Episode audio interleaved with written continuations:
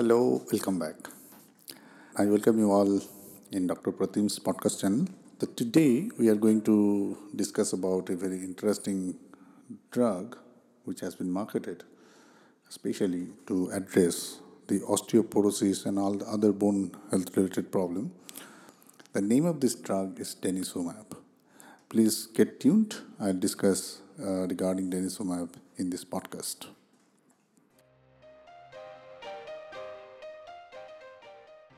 To understand what is Denosumab. So Denosumab is nothing but a monoclonal antibody. That is, it is some kind of antibody produced from the same clone of cells. Henceforth, it is monoclonal. And it is, when injected, this antibody blocks specific antigen or specific proteins inside our body. Hence, it is antibody. Now, just to give you a brief background why we are interested about this molecule, that is Denosumab, and research has showed that there are significant benefit of using this molecule or this medicine as a treatment for osteoporosis or those who have a bone related issues due to some metastatic tumors, chronic disease like chronic kidney disease or CKD, which leads to weakness in the bone because of vitamin D and calcium metabolism, that also can be taken care of by this medication. Now, let me briefly discuss about slightly background before why this drug has been developed, why we scientists, we nephrologists are interested about this medicine in prescribing the problems which we face commonly in the managing chronic kidney disease patients. Look, in our bone, we have a continuous dynamic bone production and bone resorption. Try to understand this thing very clearly. We need to understand one thing, that our bone is not static. It is a dynamic structure. There are continuous process of bone formation and bone resorption. New bones are produced daily and some part of bone is absorbed daily. I mean, the cells which are involved in production of the bones are called osteoblast, whereas those cells which are involved in resolving the bone mass are called osteoclast. Now, what happens in osteoporosis, that means the bone disease where the bone become weak, in those conditions, the production is less and bone resorption is more. Hence, bone become weak, bone become porous. We call it the osteoporosis. Especially in kidney disease, what happens?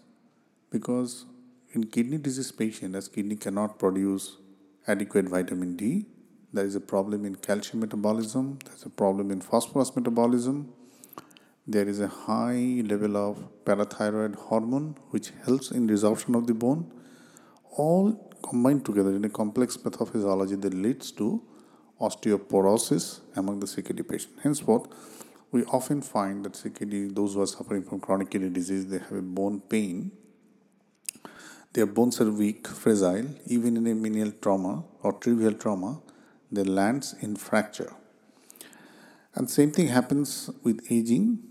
Even somebody do not have chronic kidney disease, their bone resorption capacity overshoots the bone formation capacity, leading to the osteoporotic or weak and soft kind of bones.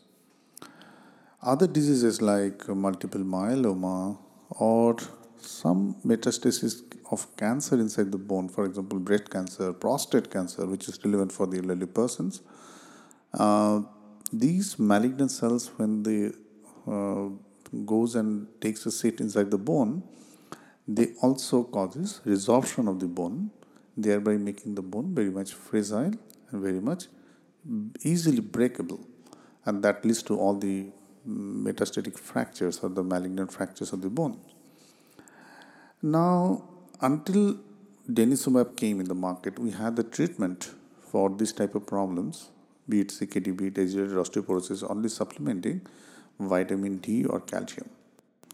Bisphosphonate was another modality of the treatment. However, it has a lot of limitation in chronic kidney disease. But we need to understand one thing. Even if you supplement vitamin D or calcium or bisphosphonate, If the reabsorption of the bone cannot be arrested, then osteoblastic activity cannot match up with the osteoclastic activity which happens in diseases like chronic kidney disease or metastatic bone disorder and all this stuff.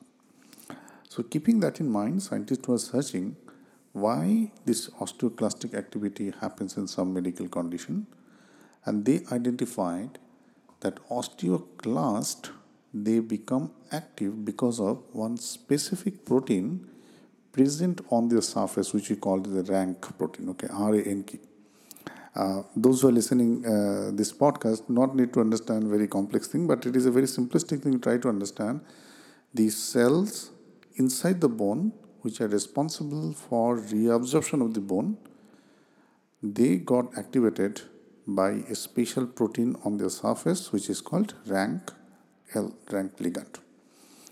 Now, Denosumab, the medicine about which I am talking about, this drug, what it does, it inhibits this RANK protein. Thereby, it does not allow the osteoclast to work or to resorb the bone. Hence, for whatever osteoblastic activity you have, that take care of that overshoots the osteoblastic activity. Henceforth, the bone becomes strong, the bony matrix becomes full of new bone contents, and thereby it leads to very stronger bone and prevent osteoporosis. So initially it was studied in the animal model. Later on in the human trial, this medicine showed a very promising response, and we are quite helpful in using in this drug in n number of the patient who is suffering from osteoporosis, be it due to CKD, be it due to age-related osteoporosis, be it due to malignant osteoporosis, metastatic bone cancers, few primary bone tumors which leads to osteoclastic activity mode, making the bone very much fragile and breakable. All these things are taken care of by this drug. After getting this drug in our hand, we nephrologists become quite happy, because this is a one armamentarium for managing frustrating chronic osteoporotic problem which you often face in our day-to-day practice. Another thing I must say, the safety profile of this drug is quite good. However, there are some side effects which has been observed. The one most important side effect of this drug is hypocalcemia, because what happens, moment the osteoclastic activity get slightly inhibited by this drug, and osteoblastic activity starts to happening, or osteoblastic activity overshoots, then bone utilizes a significant amount of calcium from the blood, leading to hypocalcemia. So it is recommended whenever someone is getting Denosumab, he or she should be adequately treated with the calcium and vitamin D, because vitamin D helps in absorption of calcium, and giving supplementation of the calcium maintains a very standard and decent level of calcium in the blood. We want a very good or standard level of the calcium, otherwise there is a chance that patient can land in hypocalcemia. So this is one side effect of Denosumab. Other side effects like some allergic reaction, skin rash, this could happen with this. So we have to be very careful. Sometimes back pain may happen because of the overactive osteoblastic activity. In few cases, the neurological pain has been also been reported after use of Denosumab. However, none of these adverse effects are very serious, and they don't restrict the use of Denosumab in the appropriate candidates. Rarely, there are some serious side effects, like serious urinary tract infection has been reported. Rarely, one or two incidents of pancreatitis has also been reported with this Denosumab. But in my experience, I have used a significant number of patients. It seems to be quite safe. Rarely few patient complains 1 or 2 days of bone and muscle pain after taking this drug. So we should be careful that anybody whose calcium is low, we should not inject Denosumab.